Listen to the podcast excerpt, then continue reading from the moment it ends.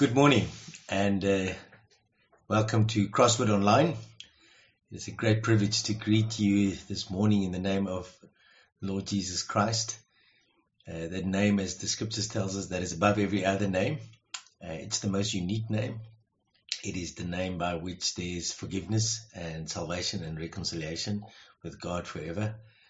Um, it is the only name that has been given to us. Uh, for that, it's the name worthy of all praise and thanks and that is an incredible uh, reality that we want to explore this morning even a little bit further.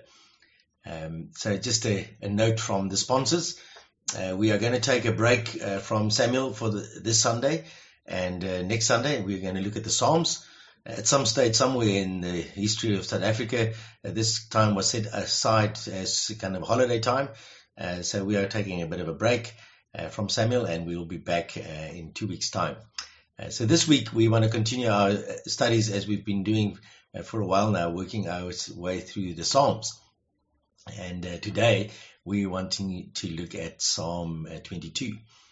And uh, this psalm is so magnificent that my prayer and my hope and my goal, my aim, is hopefully in line with that of the psalm, and that is that the psalmist um, wants you to really celebrate the Lord Jesus Christ and to declare uh, his glory and his honor uh, and his uniqueness and that uh, there is no other uh, name uh, that deserves uh, all of that praise and honor, irrespective of the con- situation you find yourself in, irrespective of how fair or unfair you find the context that you're in, how hard or how easy it is.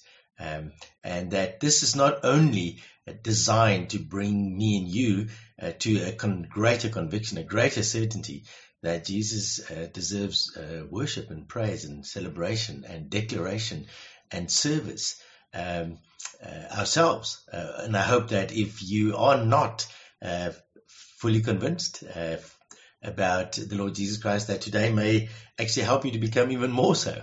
but also that we will do it in front of all peoples because this passage, like a number of others in the New Testament and the rest of the scriptures, tells us that God uh, will be glorified um, and that every knee will bow and every tongue will confess that Jesus Christ is Lord to the glory of God the Father.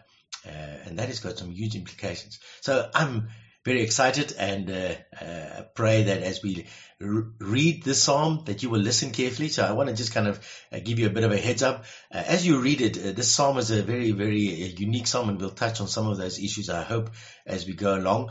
important for us to pick up on the personal pronouns as we read it. Um, it's a psalm of David. Uh, David was, as you we have been looking at Samuel, uh, not yet in Samuel, but he is anointed by God. That's what we've seen. Later on, God is going to make a covenant with him, and God is going to promise that one of his children will sit on uh, the throne of David, uh, overruling all the nations of the world um, uh, forever. and so, fascinatingly, David is portrayed for us not only as a great king and God's specific king after God's own heart, um, but David also uh, is, we are told that David is a prophet and that he speaks by the Spirit of God. You can go and read that in 2 Samuel 23, verse 2. Um, and that is kind of picked up again in the New Testament uh, by Peter in Acts chapter 2. Uh, he says that David was a prophet and he was predicting and proclaiming uh, the realities of the greater David, uh, the David that would sit on the throne forever. Uh, and so fascinatingly, uh, we know that David was a king, but he was also a prophet, and he spoke by the Spirit of God. And uh, Peter, again, in uh, in one Peter uh, chapter one, verses ten to twelve, tells us that the prophets of old spoke by the Spirit of Christ often, and that there are two major things that they were speaking about. They realized that the message wasn't always for them, and Psalm 22 is one of those incredible psalms that even though there are correlations with other people, uh, it's very unique and uh, it is not uh, uh, for the time of when it was written, but for the future.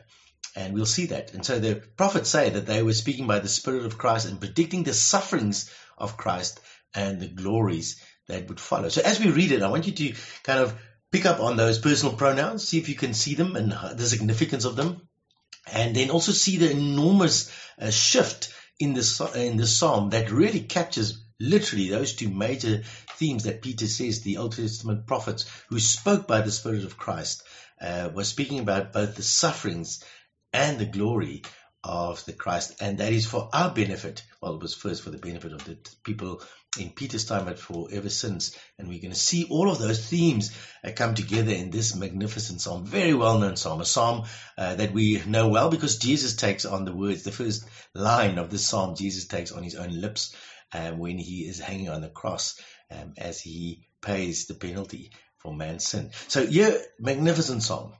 I hope to highlight just a couple of things for you so that your confidence in praising Jesus Christ, thanking Him, uh, giving Him the honor and the glory that is due His name, uh, will stand out a little bit more secure, a little bit more certain as we consider uh, how the Spirit of Christ through the prophet David uh, speaks about the reality of Christ and the uniqueness of who He was and is. So I hope that that has helped you to almost already whet your appetite a bit uh, for the meal we are about to have. So I'm going to read Psalm 22 and then we will uh, make just some points uh, that may help us to grow. Psalm 22 verse 1. It says, My God, my God, why have you forsaken me? Why are you so far from saving me? So far from my cries of anguish. My God, I cry out by day but you do not answer. By night, but I find no rest. Yet you are enthroned as the Holy One. You are the one Israel praises.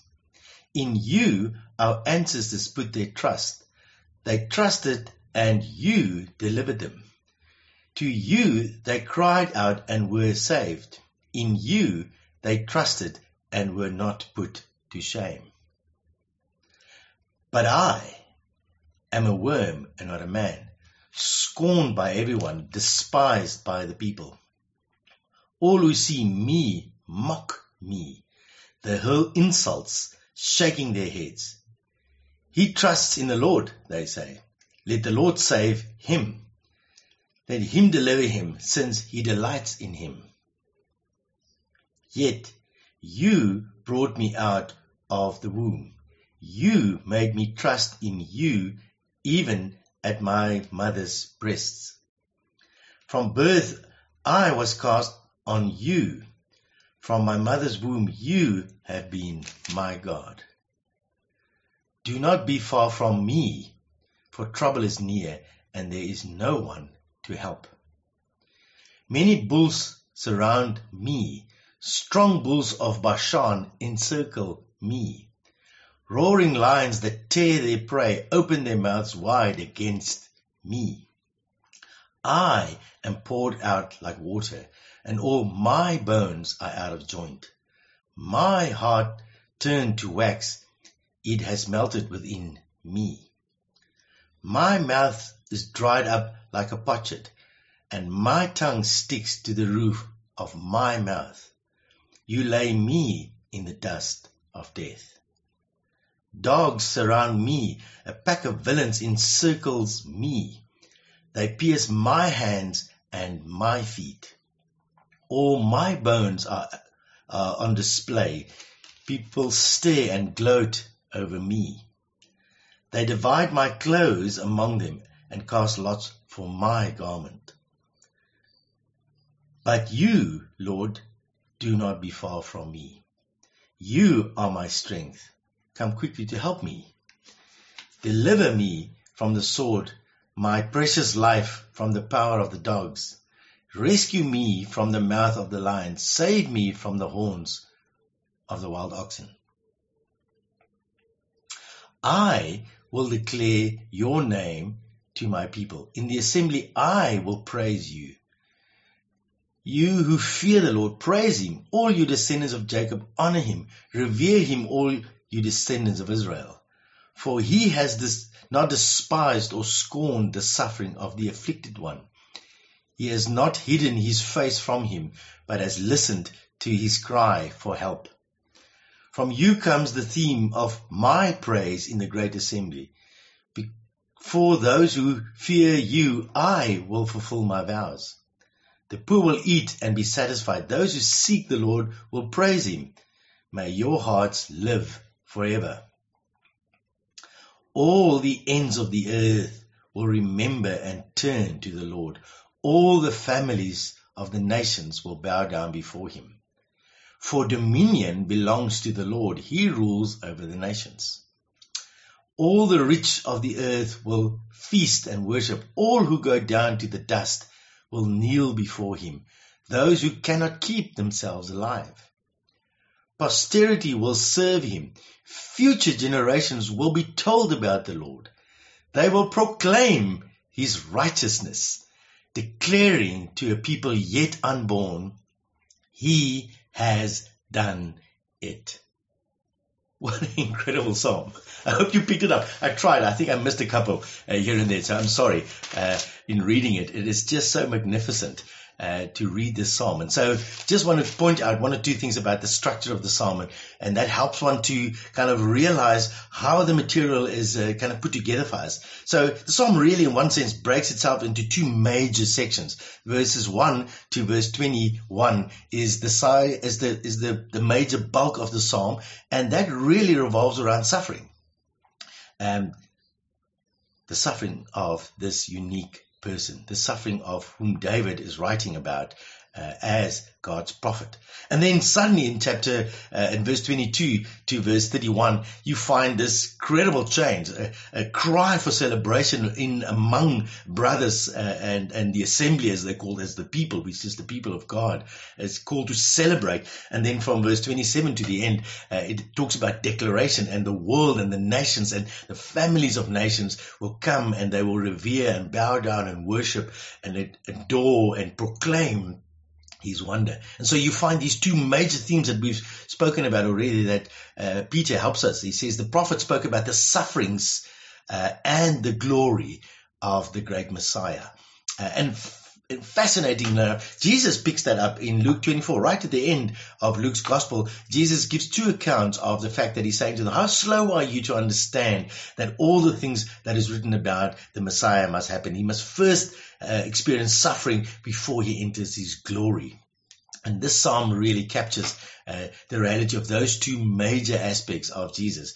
Uh, his suffering and why is it that his suffering leads to glory? And why is it the right thing to celebrate uh, and to declare uh, the dominion of the Lord Jesus Christ and the one who is worthy of worship and honor? And as I greeted you this morning, in the name of the Lord Jesus Christ, there is salvation and hope and eternity. Uh, and so this psalm is really helping us uh, to put all of that together. As many commentators have done and many scholars have done, uh, they try to work out if this psalm is, uh, as we say, of David. Is it written by David? Is it written for David? Is it written uh, concerning David?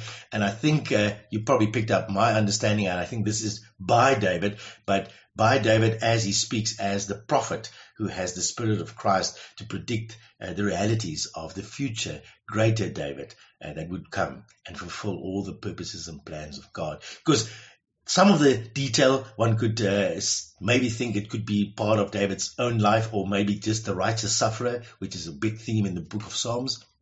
But there's a lot of detail here that we see picked up in the New Testament specifically that is so precise, so specific uh, about the Lord Jesus Christ that this is probably one of those Psalms that clearest gives us indication that the God and Father of the Lord Jesus Christ spoke these words a thousand years before Jesus Christ came onto the scene um, and before he had fulfilled every single almost uh, aspect of this in its fullness uh, for us and why we are celebrating. So that's really my purpose is that to grab you. So firstly, the psalm has got two major sections.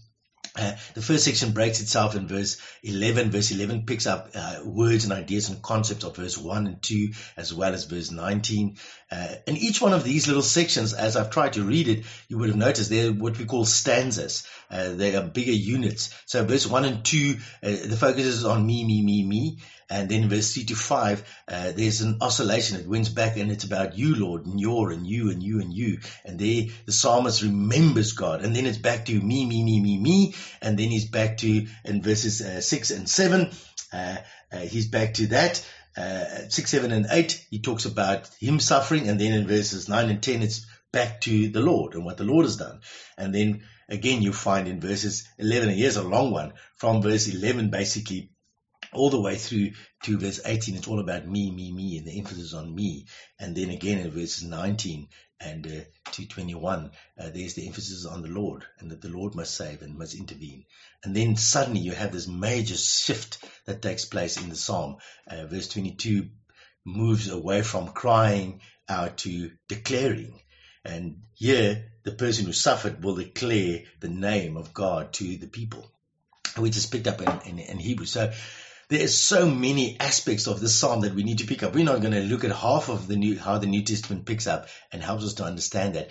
What I really want to do is by looking at this psalm is to try and enter into the reason why uh, the psalm kind of has this thing. So in verse 21, uh, our translation is a little bit weak. Uh, there are two verbs, rescue me from the mouth of the lions, and then it says save me from the horns of the wild oxen. But in the original, uh, it actually has a very strong break. It says, rescue me from the mouth of the lions and from the horns of the wild oxen. And that verb that is translated as saved in the NIV is really, and he has answered me. It's actually a qal perfect verb that says, I'm absolutely convinced that he's answered me. And then comes the reality that there's the declaration of the victory uh, of this one who suffered so greatly. So we want to have a look at the suffering and we want to enter. It's really, we are given a, a, a perspective into the mind um, of the Christ, the Christ who would suffer. What would his sufferings be? And how does the fact that he suffered like this give us confidence that when he declares God's name and says that he's all done this all for us, we can actually trust and believe and have more confidence. So it's a fascinating song. Lots of stuff going on. And uh, let's see if we can quickly have a look. So the first stanza that runs from verse 1 to 5, you find that uh, here in verses 1 and 2, you are given actually great insight into the broken, uh, frustrated, forsaken uh, relationship that this Messiah, this one who is God's, the one who God has anointed, the one who God has called, the one who God's, this is my son with him I'm well pleased. Uh, fascinating, isn't it? This is the one that now is hanging on the cross. And Jesus takes his words on his in his own in his own mouth, saying, uh, "My God, my God, why have you forsaken me?" In the past, I've wrestled with that whole idea because in my mind, why is not a very helpful translation. You could also translate it, my God, my God, how have you forsaken? Look at how, how far am I from you?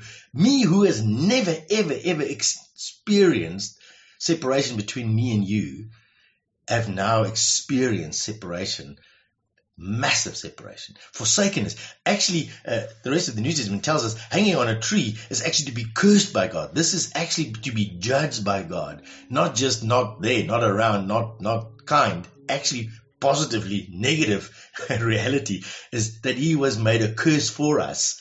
Uh, that's what he's experiencing. And he's saying, how is this? How, look how far you have removed me from you, my God. Still my God, isn't it? Fascinating. And so here you have a description of the absolute forsakenness and, well, um, one could say rejection experienced by the Messiah who has never sinned, never done anything wrong, never knows a moment of not having the presence of God by the Spirit with him. Suddenly he says, My God, my God, you've forsaken me. I cry out day and night and there's no answer. A terrible, terrible, divine abandonment by the one who has known the divine one always. Incredible suffering. The divine abandonment, uh, we would call it spiritual suffering that he's undergoing. And he, he shares that with us. And he gives us insight and he declares it and he makes it known. He is, he's been rejected by God. He has been forsaken by God. He has been actually, as we say in other places, being told he's been cursed by God. And immediately the question comes up, why would this happen? Why would the chosen one have to go through all of this? And so that's a question that kind of has to be in our back of our mind as we read this psalm because this psalm has got connections with other laments and cries out, but there's something very specific about the psalm that never comes up. There's never a question of his own righteousness, and there's never a question of saying to God, "But look how righteous I am. Uh, why are you making?" This psalm has got no confession of sin in it. Fascinating, and because the Messiah never sinned, the, the, the full Messiah, the greater David, never sinned and yet he's experienced forsakenness. The very result, reality of sin is to be cut off from God, to be unsure about God, to not know where God is and how he relates to you. This is what he's experiencing, and this is what he says. He says, I cry out to you day, but you do not answer, and at night I find no rest. And so here is a picture of the divine forsakenness that this unique person has is experiencing.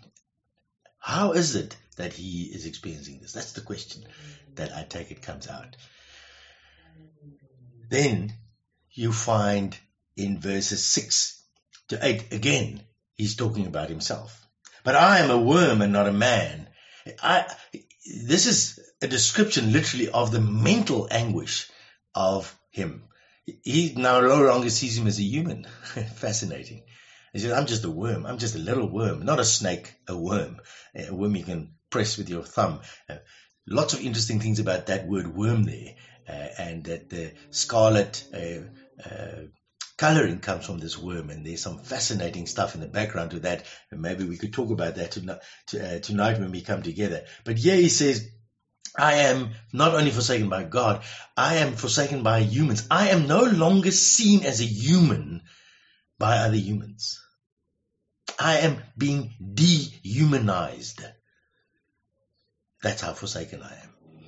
My God is nowhere. The God I've always known is nowhere. He's turned a blind eye to me. He's silent. He doesn't say anything. He doesn't respond. He doesn't intervene. He doesn't do anything. I'm hanging here. I'm exposed. I'm alone. And I am actually dehumanized. He probably dehumanized and says the only conclusion I can reach is that I'm no longer human. But I am a worm and not a man, scorned by everyone, despised by the people. And they're the people is the people of Israel, people around the cross is telling us. All, uh, all who see me mock me and they hurl insults at me. They actually push out their lips. It's very fascinating. They, they do this and they go, hmm. That's actually the picture that is given. Oh, shame, shame, shame, shame, shame, shame. Uh, mocking him. Uh, you are, you, you are nothing. You who thought you were something. You who thought that you were going to be this great one, the Messiah. Look at you. People are like that, isn't it? They cannot wait for someone to save them and to give them life and to give them what they want. And when that person fails them and they ends up not being able to do it or not doing what they expected, then people will hate and dehumanize and break down and scorn and shake their and they mock him. They actually say a translation again says he trusts in the Lord. They, they put it into a, a kind of a, a, statement, but it's actually a command. They are shouting to him, trust in the Lord they say, because he will deliver you, isn't it? And they're actually putting words into his mouth. Isn't that what you've been saying and been teaching us all along, you great Messiah, that you trust Lord? So trust him. He's going to save you. He's going to rip you off the, of the, of, of the cross. And when you come down, then we will believe in you. You remember that whole story? You've got to have the kind of all the gospels in the back of your mind when you read this psalm. It is so intense. The rejection, the humiliation, the dehumanizing that is happening here. The, He's in the anguish of mind because the God that he has been called on and proclaimed and trusted, the people are now mocking him. Ah, trust him. He's going to save you. Surely you are his favorite. That's what they're saying. And the anguish that he goes through there. And then in verses uh, 12, uh, 11 to 18, you find a description, and the description becomes even more disturbing uh, because often in the Old Testament, uh, when people are not following God and when people are actually acting out of the uh, all the chochos and stuff in their hearts, uh, they are often described in animalistic language. And that's a way of kind of indicating that they have forfeited their own uh, identities and that those identities are starting to merge with the demonic. They have become animal-like. When humans are going to become animal-like, uh, they have sided themselves against God and his anointed. And so you have these descriptions. Many bulls around me, the strong bulls of Bashan have encircled me. Lions are roaring and they're tearing at the prey. Verse 16. Dogs, unclean, have surrounded me. A pack of villains have encircled me and they've pierced my hands and my feet. Uh, their teeth has gone through my hands and my feet. The first thing is that they normally bite because that's the first bit they can get hold of. Funny, isn't it? I mean, the picture is so powerful. Here's the physical suffering and the demonic, human demonic rejection of a mob. You ever see how accurate that is? How accurate the Bible is. People will do in public far more evil things in a group than alone in daylight. That's what it happens. When people come into a group, they, there is something that happens. It's, it literally, it's almost, if, if it's evil, it's, it's really demonic. It has a force that forces people to become destructive in a way that an individual, single person may do at night. You may get really evil people at night, but in the daytime, a mob has got the ability to really mess with your mind and people become like animals and they are coming and they encircle him and they are chanting and they are shouting and they are mocking this Messiah. Why? How is this possible? Why would this happen? What is the reason that God and man and then man connected to the demonic realities would come and do this? And listen to what he says. He says, I'm poured out like water. My life is just flowing out of me. Water is the sign of life. My bones are out of joint. How he's hanging and how painful it is and how he has to push himself up so that he can breathe. Otherwise he suffocates. My heart is turned to wax and it is melted within me. There's nothing solid in me anymore. I am just draining out of life. Life is just running away from me. My mouth is dried, or actually my strength is dried up like a potsherd. I've got no more strength left. My tongue sticks to my mouth. You remember, oh Lord, how thirsty Jesus was on the cross and how he cried out. And they lay me in the dust of death. That's where I'm going. I'm dying. People stare and gloat, and we read those things and they divided my people become kind of insane. Oh, we've got a little bit of evidence that we were there, and so we will even cast lots for this garment so that we can prove how wonderful we were there. And we were there, and we mocked, and we were part of this great victory against this man who thought he was God's anointed, and he was going to change the world. And, and so people become really silly, isn't it? Isn't that an incredible description? That is incredible rejection. to be rejected by God, to be rejected by people and to be actually almost be rejected by the spiritual demonic human combination is what he's experiencing. And yet what is fascinating in this psalm is the interplay, as I've already read it and told you, that in between these I overwhelmed where this Messiah shares the deepest anguish of his being Firstly, God, the most important one, the closest one to him, has also rejected him. People have rejected him. He's been rejected before, but, but now everyone is rejecting him. And then these hordes are just coming from everywhere and they are just pouring all their hatred and rejection onto him. In the midst of that, you find these incredible realities of, of the mind of the Messiah in the midst of this. And so, as these things are happening, you have this oscillation between I and you passages. And so, look at what he says in verse uh, 3, where he's now in the midst of this rejection. He's saying, How is it possible that this could happen? Because, listen to what he says, you are enthroned as the Holy One. You are the one Israel praises. You are the unique one. You are not like anyone else. You've never been like anyone else, God. You are not swayed like anyone else. You don't act like anyone else. You are not influenced by anyone else. You are holy. You are stand apart. You are transcendent and you are immanent. There's no one like you. And you have never followed the ways of men.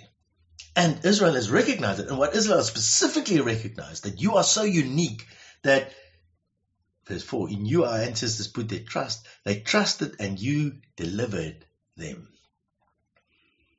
You are so holy. You are so unique. Whenever someone calls on your name, Your character, your being is that you save.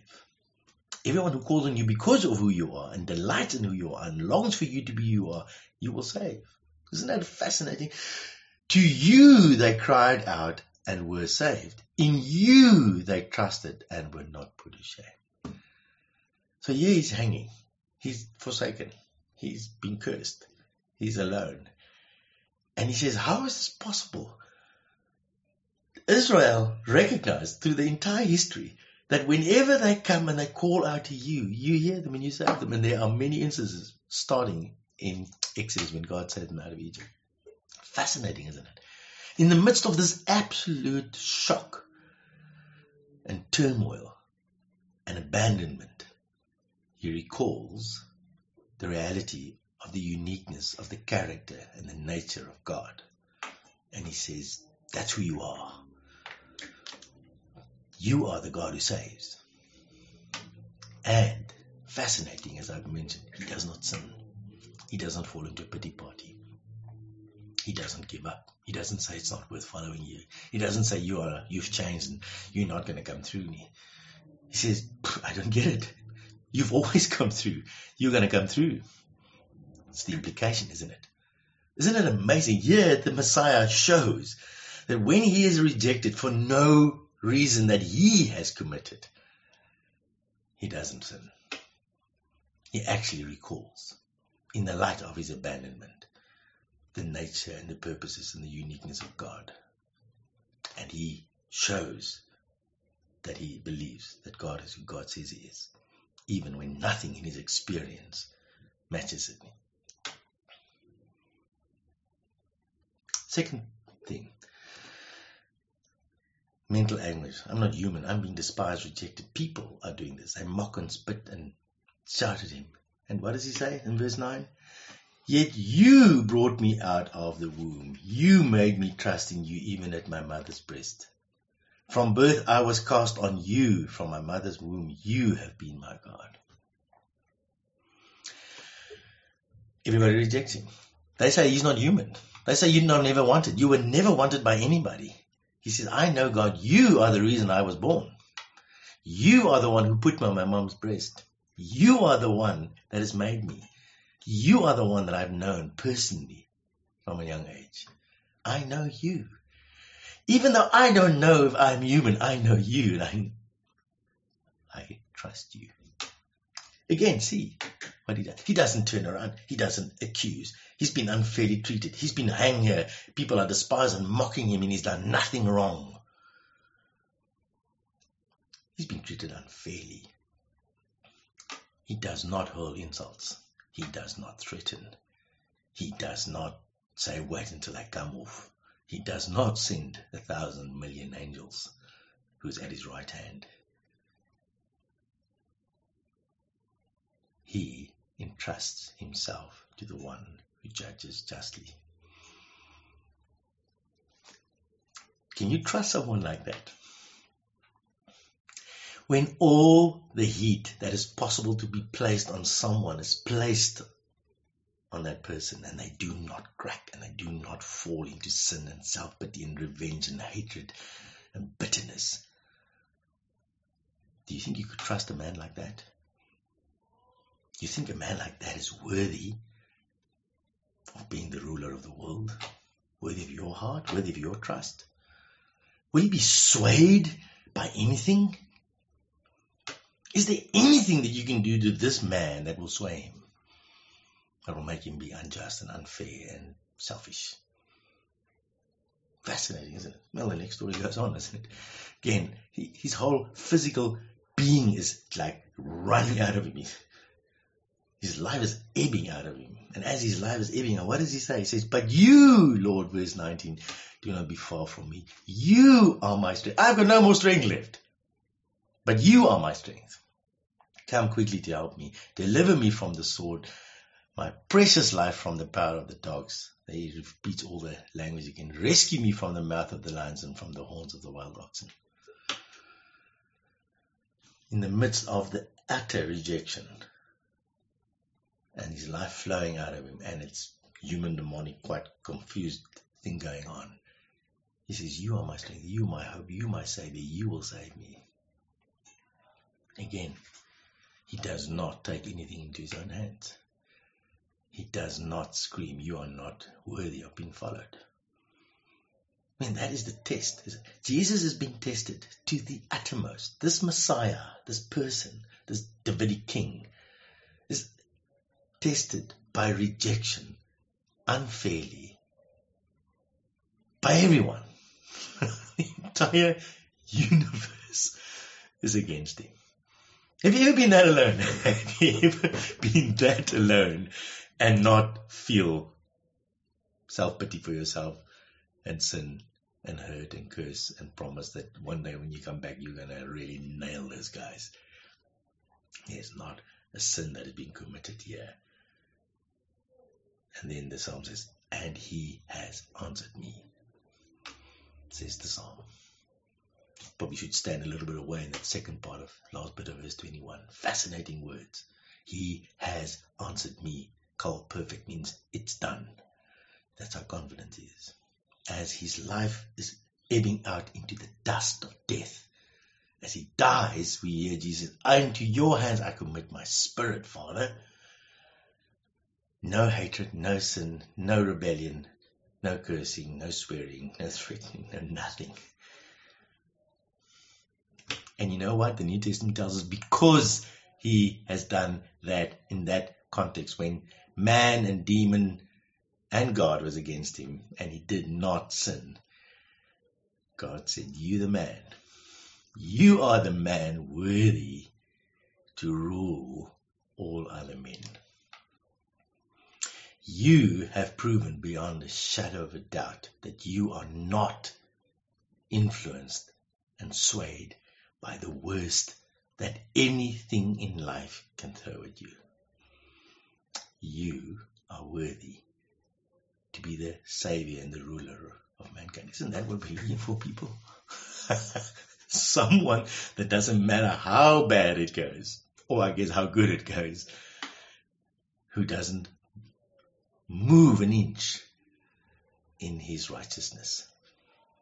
And that's what the rest of this psalm is all about. Now he says, I, Jesus, the, the resurrected one, the one who has had this victory, the one who's been heard by God because I was the utterly forsaken one, I have proved beyond a shadow of a doubt that I will never, ever, ever, ever sin. There is not a context that the world and the universe can create in which I will sin. I have done it. It's done. I will proclaim God's name among my brothers because they will all benefit from me. So, I mean, there's so much going on here. He starts over, I will declare your name to my people. In the assembly, I will praise you. In the gathering of God's people. And the last verse, uh, the last line of verse 26, may your hearts live forever. Those are the results, isn't it? Because he was so utterly forsaken, not a sin on his lips, not a word out of joint. He's answered me. He's raised me up.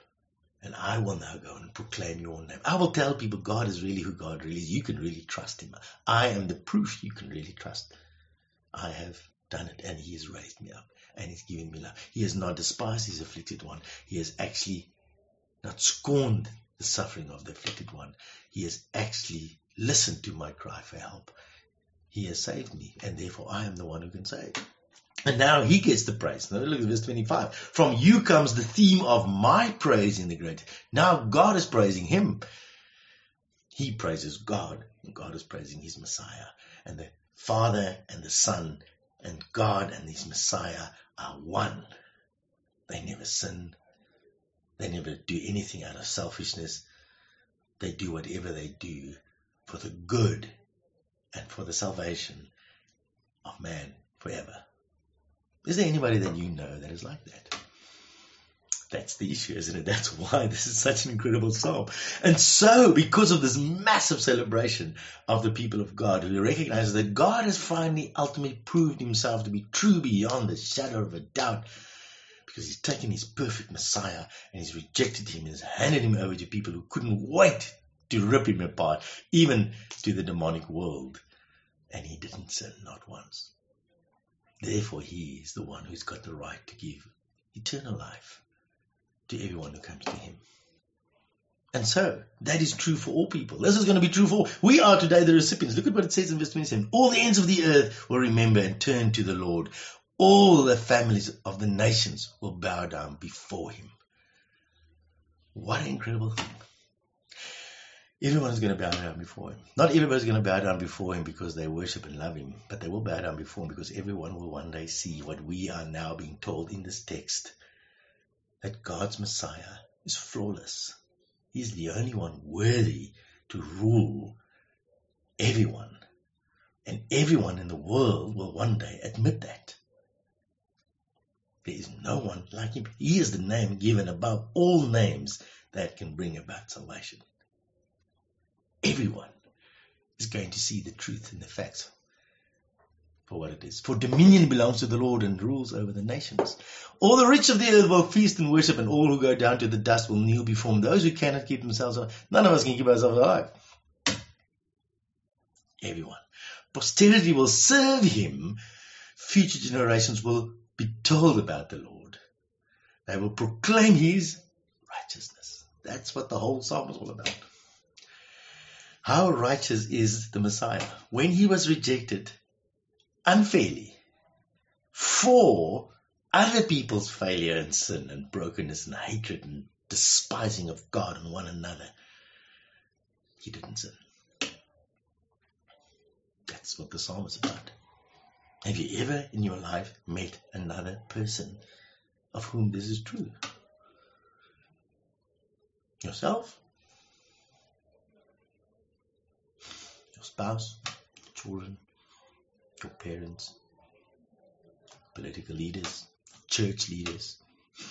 Doesn't matter. You can go and find, see if you can find someone that righteous. Bible says there's no one. I guess some people are not convinced yet. One day they will see all the facts. This is the wonder we have today, isn't it? As the people of God, we can say, we can proclaim His righteousness. Declaring to the people yet unborn, He has done it.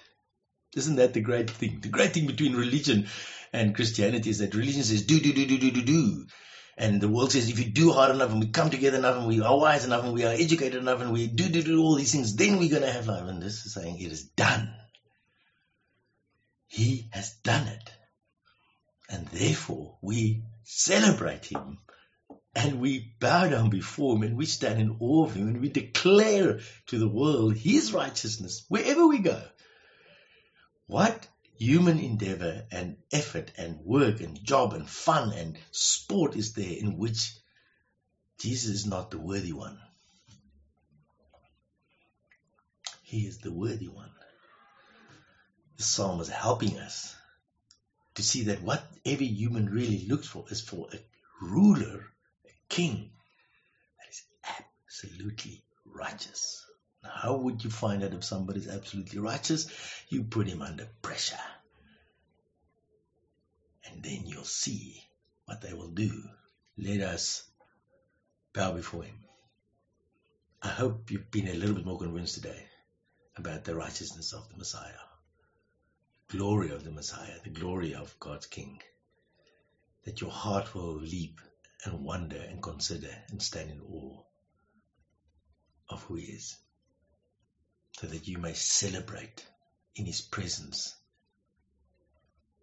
and that you may declare wherever you go that there really is no one else worthy of worship who has the right to rule and that everybody will be glad that he rules because he will rule in righteousness.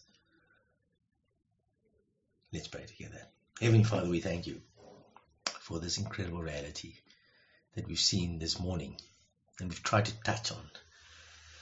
And so we pray that the Lord Jesus Christ may just become bigger and more amazing, and that our thoughts and hearts will be captivated by His glory, by His sufferings and His glory.